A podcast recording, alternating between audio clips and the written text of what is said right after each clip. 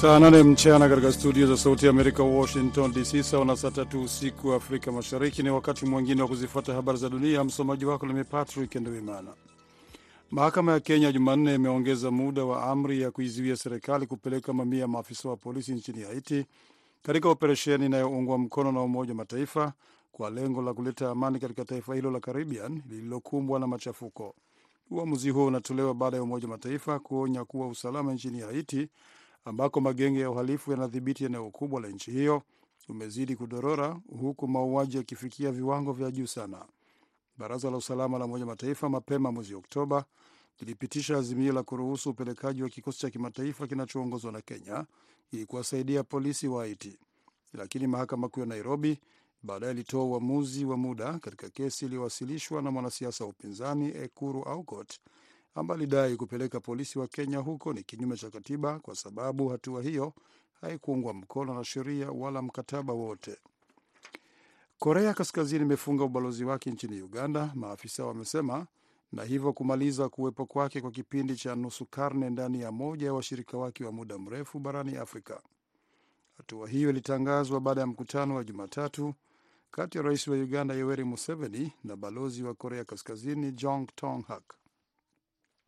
Balozi Jong alimtaarifu rais kwamba Korea Kaskazini imechukua hatua ya kimkakati kupunguza idadi ya balozi zake barani Afrika ikiwemo Uganda ili kuimarisha ufanisi wa taasisi za nje za nchi hiyo, ofisi ya rais wa Uganda ilisema Jumanne katika taarifa ambayo imepewa shirika la habari la AFP.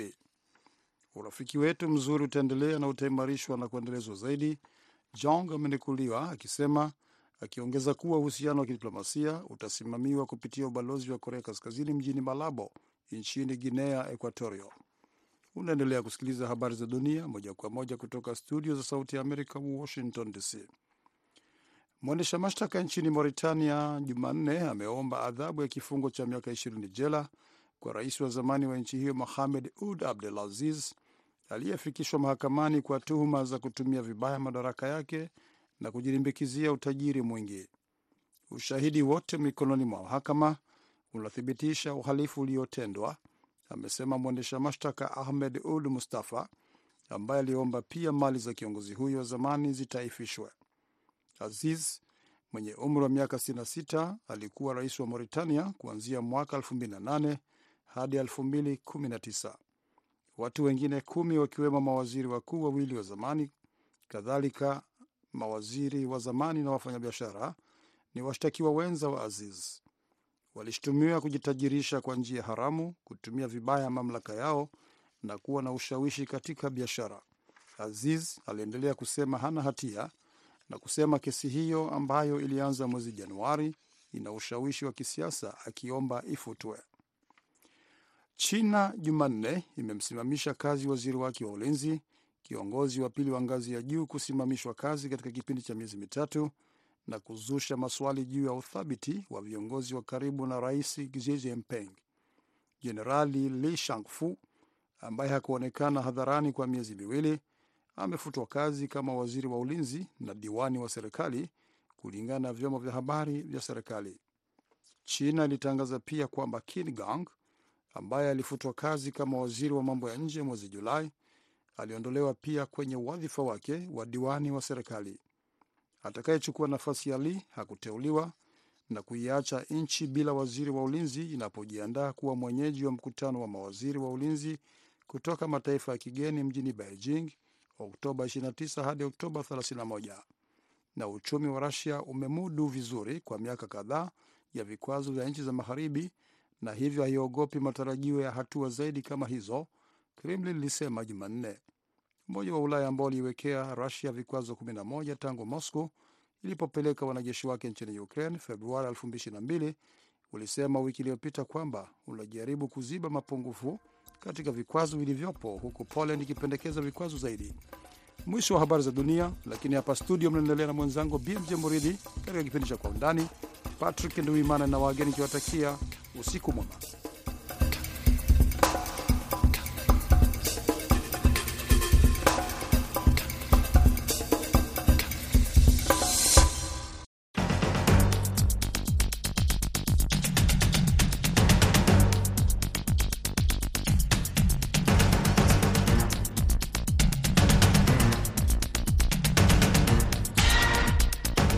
Kwa Undani kutoka idhaa ya Kiswahili ya Sauti Amerika, moja kwa moja kutoka hapa jiji kuu la Marekani, Washington DC, kipindi ambacho huangazia ripoti zinazogonga vichwa vya habari. Tunapekua pekua, tunachimbua, tunakupa maelezo ya kina zaidi kuliko ilivyo kawaida. Katika sehemu ya kwanza ya kipindi hiki tutaangazia mkutano wa tatu ambao umeanza Jumatatu katika mji mkuu wa Kenya, Nairobi, ukihudhuriwa na washiriki zaidi ya kujadili matumizi ya amani ya teknolojia ya nyuklia katika sekta mbalimbali mbali na maendeleo ya utafiti. Teknolojia ya nyuklia katika nchi za Afrika inaweza kuchangia katika maendeleo ya kiuchumi, kutumia ma matumizi mbalimbali mbali, na kuunda fursa za ajira haswa kwa vijana. Katika sehemu ya pili tutaangazia tahadhari iliyotolewa na serikali ya Marekani kuwaonya wafanyabiashara, watoa huduma za afya, maafisa wa taasisi za kitaaluma na wawekezaji kuchukua tahadhari wanapofanya shughuli zao katika nchi hiyo kutokana na visa vya unyanyasaji dhidi ya wanaharakati wa kutetea haki za binadamu, watu wa makundi ya walio wachache na watu wa makundi ya LGBTQ+. Sasa kusema nti walimpa tribal advisory anti watu wa Amerika wasikuja kufanya biashara Uganda. Where is the law? You haven't even been there. Ni Kwa Undani. Mimi naitwa BMJ Mridhi nikiwa hapa Washington.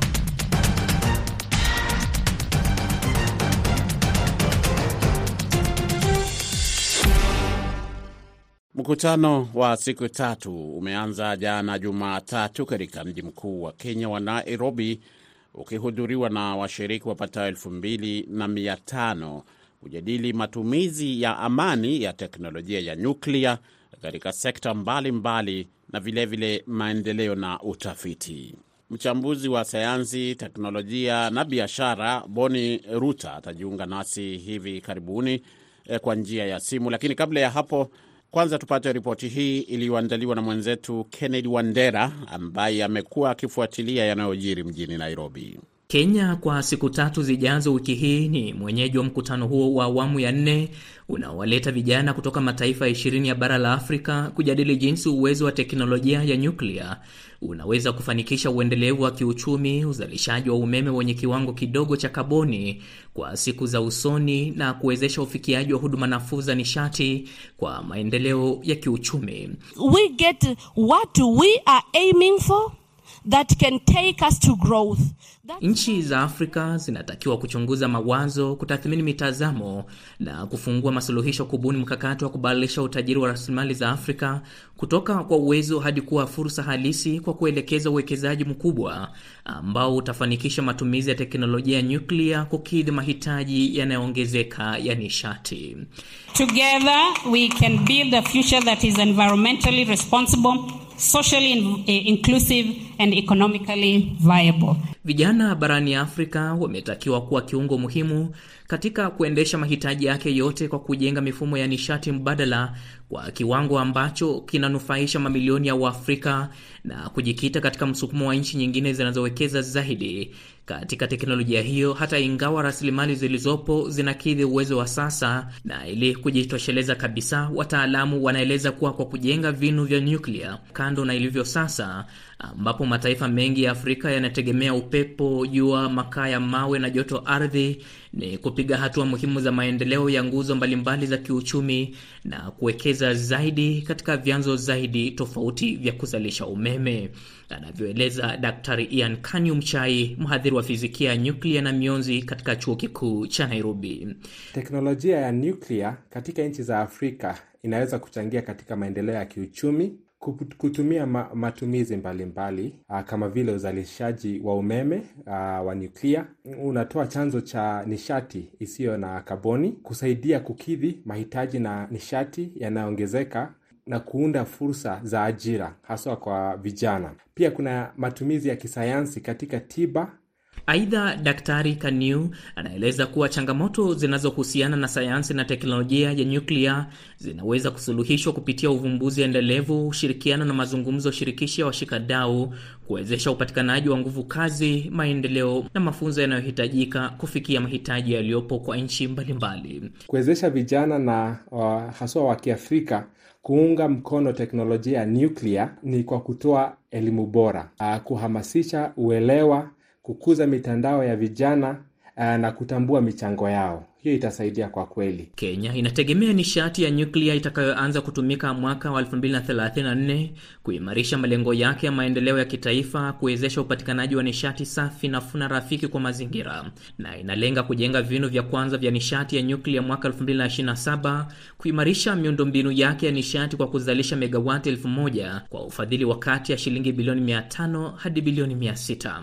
Kando na Kenya, nchi nyingine za Afrika ambazo zimetangaza kujenga vinu hivyo ni Burkina Faso, Uganda, miongoni mwa mataifa mengine ambayo yanalenga kutumia nishati ya nyuklia kuzalisha umeme kukidhi mahitaji ya umma. Kennedy Wandera, Sauti ya Amerika, Nairobi. Asante sana Kennedy Wandera. Kama ulivyosikia, mkutano huo wa nne wa Umoja wa Vijana wa Afrika kuhusu nyuklia uliwaleta pamoja wadhibiti wa nyuklia, wasomi na wanafunzi kutoka zaidi ya nchi ishirini za Afrika ili kuandaa mikakati ya ushirikiano juu ya matumizi ya teknolojia ya nyuklia. Kulijadili hili kwa kina, tuko naye kwenye laini ya simu Boni Ruta, mchambuzi wa maswala ya sayansi, mchambuzi wa maswala ya sayansi, teknolojia na biashara. Boni Ruta, kwanza kabisa tupe tathmini yako binafsi kuhusu umuhimu wa mkutano kama huu, kwa vile ambavyo wewe unafuatilia mengi kuhusu maswala yanayojadiliwa unaona kwamba huu ni mkutano ulio na umuhimu kama inavyoelezwa?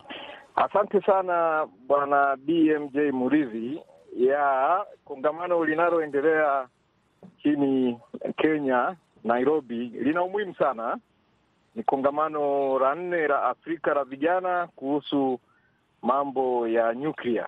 Sasa umuhimu wake unakuja kwamba dunia kwa sasa inakabiliwa na matatizo mbalimbali ya mabadiliko ya tabia nchi, na tukiangalia mabadiliko ya tabia nchi yanasababishwa na kitu tunachokiita uh, carbon emission au hii hewa ya carbon dioxide ambayo inachafua. Sasa dunia inajaribu kutafuta au inajaribu kujadili na sehemu mbalimbali, wakiwepo vijana pia, jinsi gani ya kuweza kuondokana na tatizo hili, otherwise tusipo yaongelea haya mambo ya mabadiliko ya tabia nchi kutokana na carbon dioxide hii, basi tusishangae siku moja dunia tukaipoteza. Kwa hiyo kwangu mimi naona ni kongamano la muhimu sana likiwa linahusisha vijana, na kama unavyojua kwa Afrika vijana ni kama milioni mia nne hivi kati ya miaka kumi na tano mpaka thelathini na tano.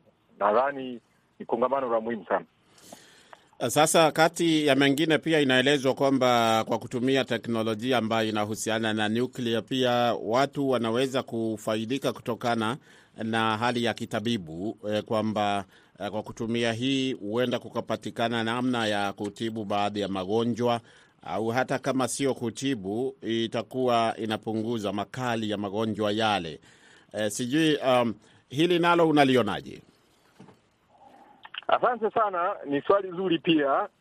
Kama unavyojua historia ya nyuklia imeanza miaka mingi. Nadhani kwa wale waliosoma fizikia au tunasema physics, tutamkumbuka, wapo magwiji dunia hii kama mama Maria Curie pamoja na Pierre Curie. Huyo alikuwa ni Mpolandi, halafu huyu mwingine alikuwa ni Mfaransa, lakini walioana na wao wakawa wamejikita kwenye radioactive walisoma mpaka wakapata Nobel Prize. Kwa hiyo hizi stade zao pamoja na za wengine, sio wao tu, wakiwepo pia na Albert Einstein pamoja na nguli wengi sana wanasayansi wameweza kugundua kwamba baadhi ya mionzi kama unavyojua, sahizi dunia imeendelea kutokana na sayansi na teknolojia. Mionzi inaweza ikatibu kansa, mionzi inaweza ikafanya ni, ni baadhi ya vitu vingine. Labda niweze kujikita kwenye nani, ni kansa.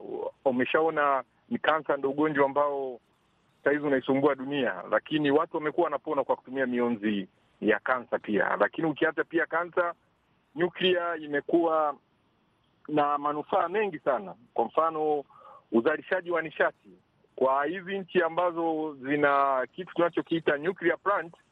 Bahati mbaya kwa Afrika kwetu sio nchi nyingi. Nadhani kwa Afrika itakuwa ni nchi ya South Africa, lakini zipo nchi nyingine kama Kenya, e, Uganda, Nigeria, nadhani hata Tanzania pia, sababu hata Tanzania pia tuna tume ya nguvu za atomiki. Kwa hiyo nyuklia ina faida nyingi sana kulingana na jinsi ulivyouliza, lakini kwa upande wa afya hasa mm -hmm. kwa sasa ni kutibu ugonjwa wa saratani ambayo ni kansa. Tukimalizia, uh, nini ambacho unaweza kutoa kama wito kwa nchi ambazo eh, hapo umetaja Kenya, Tanzania na nyinginezo, lakini pia katika kuupa kulipatia suala hili uzito unaohitajika ili liwe la manufaa kwa vizazi vijavyo. E, nini? Kwa sababu kumekuwa na nchi zimekuwa zikisuasua, aidha kwa sababu hazielewi suala hili kikamilifu, au kwa sababu zinaliona kama suala ambalo ni pahali tu pa kuweka pesa nyingi, lakini bila mafanikio katika siku zijazo. Ni wito gani ungetoa kwa eh, mamlaka zinazohusika kuhakikisha kwamba eh, haya yana yanatokea kwa njia moja ambayo inatija na pia labda kama ufadhili unapatikana, eh, serikali zinajiingiza ipasavyo katika eh, katika miradi inayohusu suala hili? Okay, asante sana. Nadhani kitu cha muhimu serikali zetu hizi cha kuangalia ni kuangalia kwanza mabadiliko ya tabia nchi. Kama nilivyosema hapo awali, tusipokuwa makini hili taifa tutalipoteza.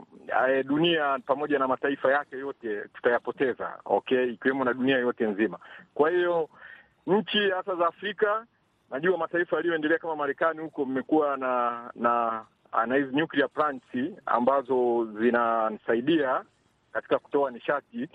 Kwa hiyo hili tunaweza tukaliangalia, mataifa yaweze kuliangalia kwa njia mbili, zipo faida pamoja na hasara. Lakini nikianza na faida ni kwamba nyuklia kwa mataifa haya yajaribu kuangalia kwamba kupunguza hewa hii ya carbon au tunasema carbon emission, lakini pia utakuta nguvu nyingi sana serikali zetu hizi za Afrika zinatumia kwa nishati ambayo haina haina uhakika. Kuna mataifa mengi sana kwa upande wa Afrika saa hizi E, ambayo nishati yake ya umeme haiaminiki. Sasa zikiweza kuweka bajeti yake au kupata misaada kutoka katika mataifa yaliyoendelea au hizi taasisi za kimataifa zikaweza kuwekeza kwenye hii nishati ya e, nyuklia, basi tutakuwa na nguvu ambayo ya umeme iliyo na na uhakika. Lakini pia hata uendeshaji wake, wanasema ukishaweka, kwa Kiingereza tunasema ni cost effective, lakini pia mwisho ni rafiki wa mazingira. Lakini kwa upande wa faida, usipotumia vizuri, nyuklia nayo ina madhara yake. Nadhani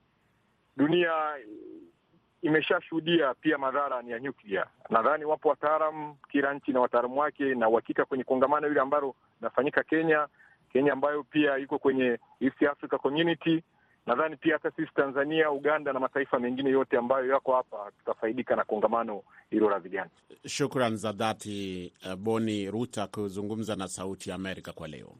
Nakushukuru sana Bwana BMJ mrivi asante sana. Na hadi hapo ndio tunafika mwisho wa sehemu ya kwanza ya kipindi Kwa Undani kutoka hapa Washington, lakini usiondoke, kwa sababu nitarejea hivi punde na sehemu ya pili ya kipindi hiki.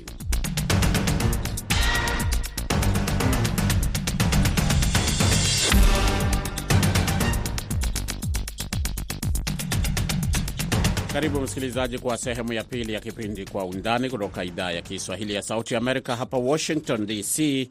Uko nami BMJ Muridhi. Nam, wizara za Marekani za mambo ya nje, kazi, afya na huduma za kibinadamu, pamoja na biashara na shirika la maendeleo la kimataifa la Marekani jana Jumatatu zimetoa tahadhari ya kibiashara dhidi ya Uganda. Tahadhari hiyo imezifahamisha biashara na watu binafsi wa Marekani, wakiwemo watoa huduma za afya, maafisa wa taasisi za kitaaluma na wawekezaji kuhusu athari zinazoweza kuwakabili ikiwa watafanya au kutafakari kufanya biashara katika taifa hilo. Kabla hatujaliangalia hili kwa kina na wachambuzi wetu na waandishi wa habari ambao tunajaribu kuwapata kwenye laini za simu, kwanza tupate ripoti hii iliyoandaliwa mapema leo na mwenzangu Kenneth Bwire. Taarifa ya wizara ya mambo ya nje ya Marekani inaonya wafanyabiashara, raia wa Marekani, wahudumu wa afya, wasomi, wawekezaji, miongoni mwa wengine, kwamba kuna hatari kubwa kwao kufanya shughuli yoyote ya kibiashara nchini Uganda. Taarifa hiyo imesema kwamba ushauri wa Marekani umetolewa baada ya wizara za mambo ya nje, leba, afya, huduma kwa umma, biashara na shirika la maendeleo la Marekani kimataifa USAID kufanya tathmini ya kutosha kuhusu Uganda.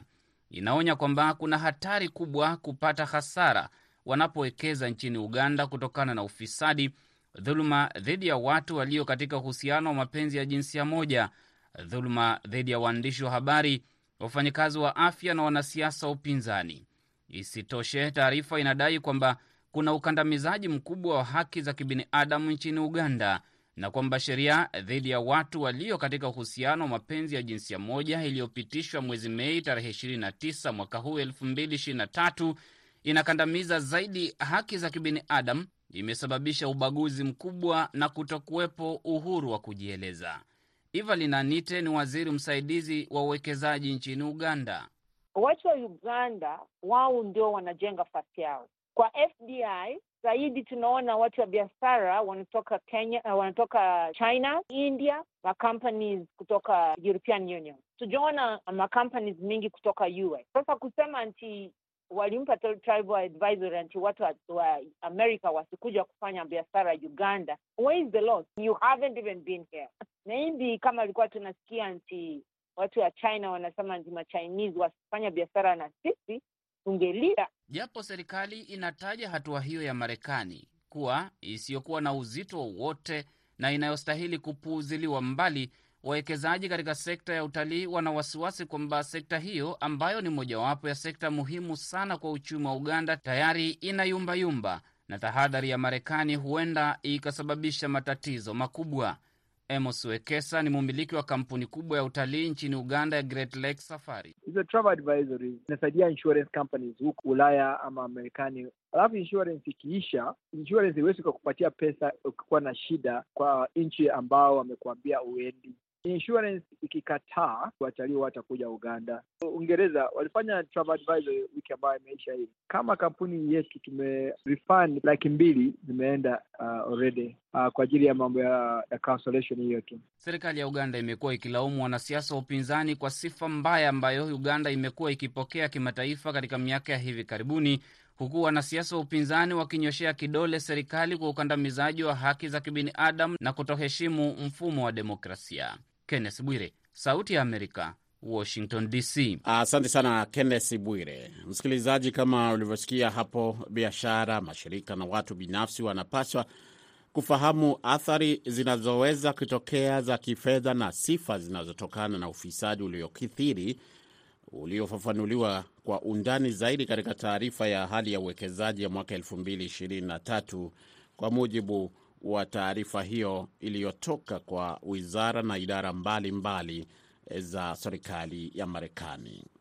Asiraji Kariango, mwandishi wa habari wa siku nyingi kutoka nchini Uganda, anajiunga nasi sasa kwa laini ya simu, hasa kujadili yale ambayo yameelezwa katika ripoti hiyo, yakijumuisha unyanyasaji dhidi ya wanaharakati wa haki za binadamu, wanahabari, wafanyakazi wa afya, watu wa makundi ya walio wachache, watu wa kundi la LGBTQ ambao hawa ni hasa wanaelezwa kama walio na uhusiano kwa njia moja au nyingine na watu wa mapenzi ya jinsia moja, pamoja na wapinzani wa kisiasa walioelezwa katika ripoti ya nchi hiyo ya mwaka 2022 kuhusu matendo ya haki za binadamu nchini Uganda. Tuungane sasa na Asiraji Kariango, mwandishi wa habari wa siku nyingi. Uh, yuko mjini Kampala, Uganda. Amekuwa akifuatilia uh, yale yanayoendelea uh, hasa kuhusiana na suala hili. Labda Asiraji, eh, swali la kwanza wasikilizaji wangependa kusikia kulihusu ni nikikuuliza ku vile ambavyo tumefika hapa, ni matukio yapi makuu ambayo yamepelekea eh, hali kufika hivi ilivyo sasa hivi? Uh, mtangazaji, uh, hali sana sana ni kuna wakati bunge la taifa lilipitisha mswada kuhusu watu wanaofanya mapenzi jinsia moja. Bunge likasema kwamba hawatakikani kusambaza, maanake wao wanadhani kwamba uh, kitu hicho kinasambazwa kimakusudi. Ni katika hali waliosema kwamba kulinda watu wao waweke sheria ambayo zinaweka kikomo kuzuia usambazaji wa tabia hiyo ya mapenzi ya moja. So tangu wakati huo ilipopitishwa na bunge mpaka mara ya pili, maanake kulikuwa kipindi cha nyuma ilipitishwa, lakini uh, kuna jamaa ukaenda mahakamani wakapinga kupitishwa kwa sheria kama hiyo, akisema kwamba kulikuwa na hakuna akili, yaani idadi ya wabunge wanaopaswa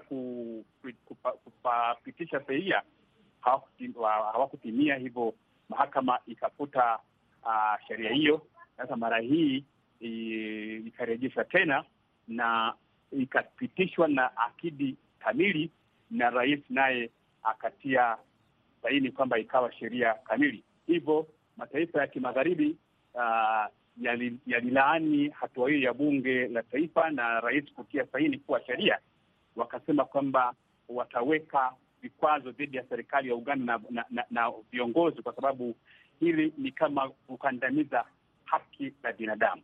Nafikiri kuanzia hapo mpaka sasa ndo hayo yamekuja, ingawa kuna kulikuwa na tabia ya amini uh, suala lingine la uh, ukandamizaji wa haki za binadamu. Upinzani hapa kisiasa unasema unakandamizwa, wao wanakamatwa. Uh, serikali inasema wao hawana, lakini wale wanavunja sheria. Kwa hivyo hivyo ndivyo uh, imekuja kufikia mpaka sasa uh, hali hii ikatokea.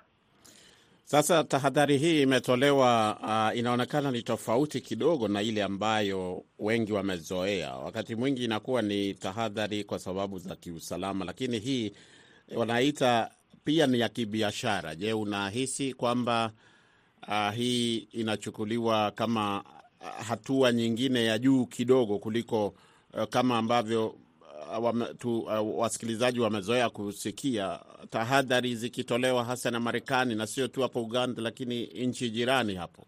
Ni kweli hii ni tofauti, lakini si sana, kwa sababu wamekuwa kila mara wanaweka uh, mzungu anakita economic embargo. Um, kwa hivyo hii ina, in, ni kama inafanana na hiyo, ila hii ni tofauti kwa sababu kama walivyosema watu walikuwa wamezoea vingine. Sasa hii kuweka uh, amri ya marufuku ya kibiashara, watu wengine wanaweza kusema, kusema kwamba haieleweki vizuri itakuwaje. Uganda imekuwa kwanza haifanyi sana biashara na nchi za nchi Amerika licha ya kufanya biashara na nchi za mashariki, kwa sababu ni serikali ambayo ina uwezo wa kufanya biashara kubwa kubwa na nchi za magharibi, hasa za Marekani. Kwa hivyo huenda hii marufuku hii ama uh, hii onyo likaathiri sana serikali na watumishi wa, wa, wa serikali kuliko raia wa kawaida sana sana. Hasa biashara, watu wa kawaida wanakwenda sana mashariki, hasa China kufanya biashara kuliko kwenda Marekani.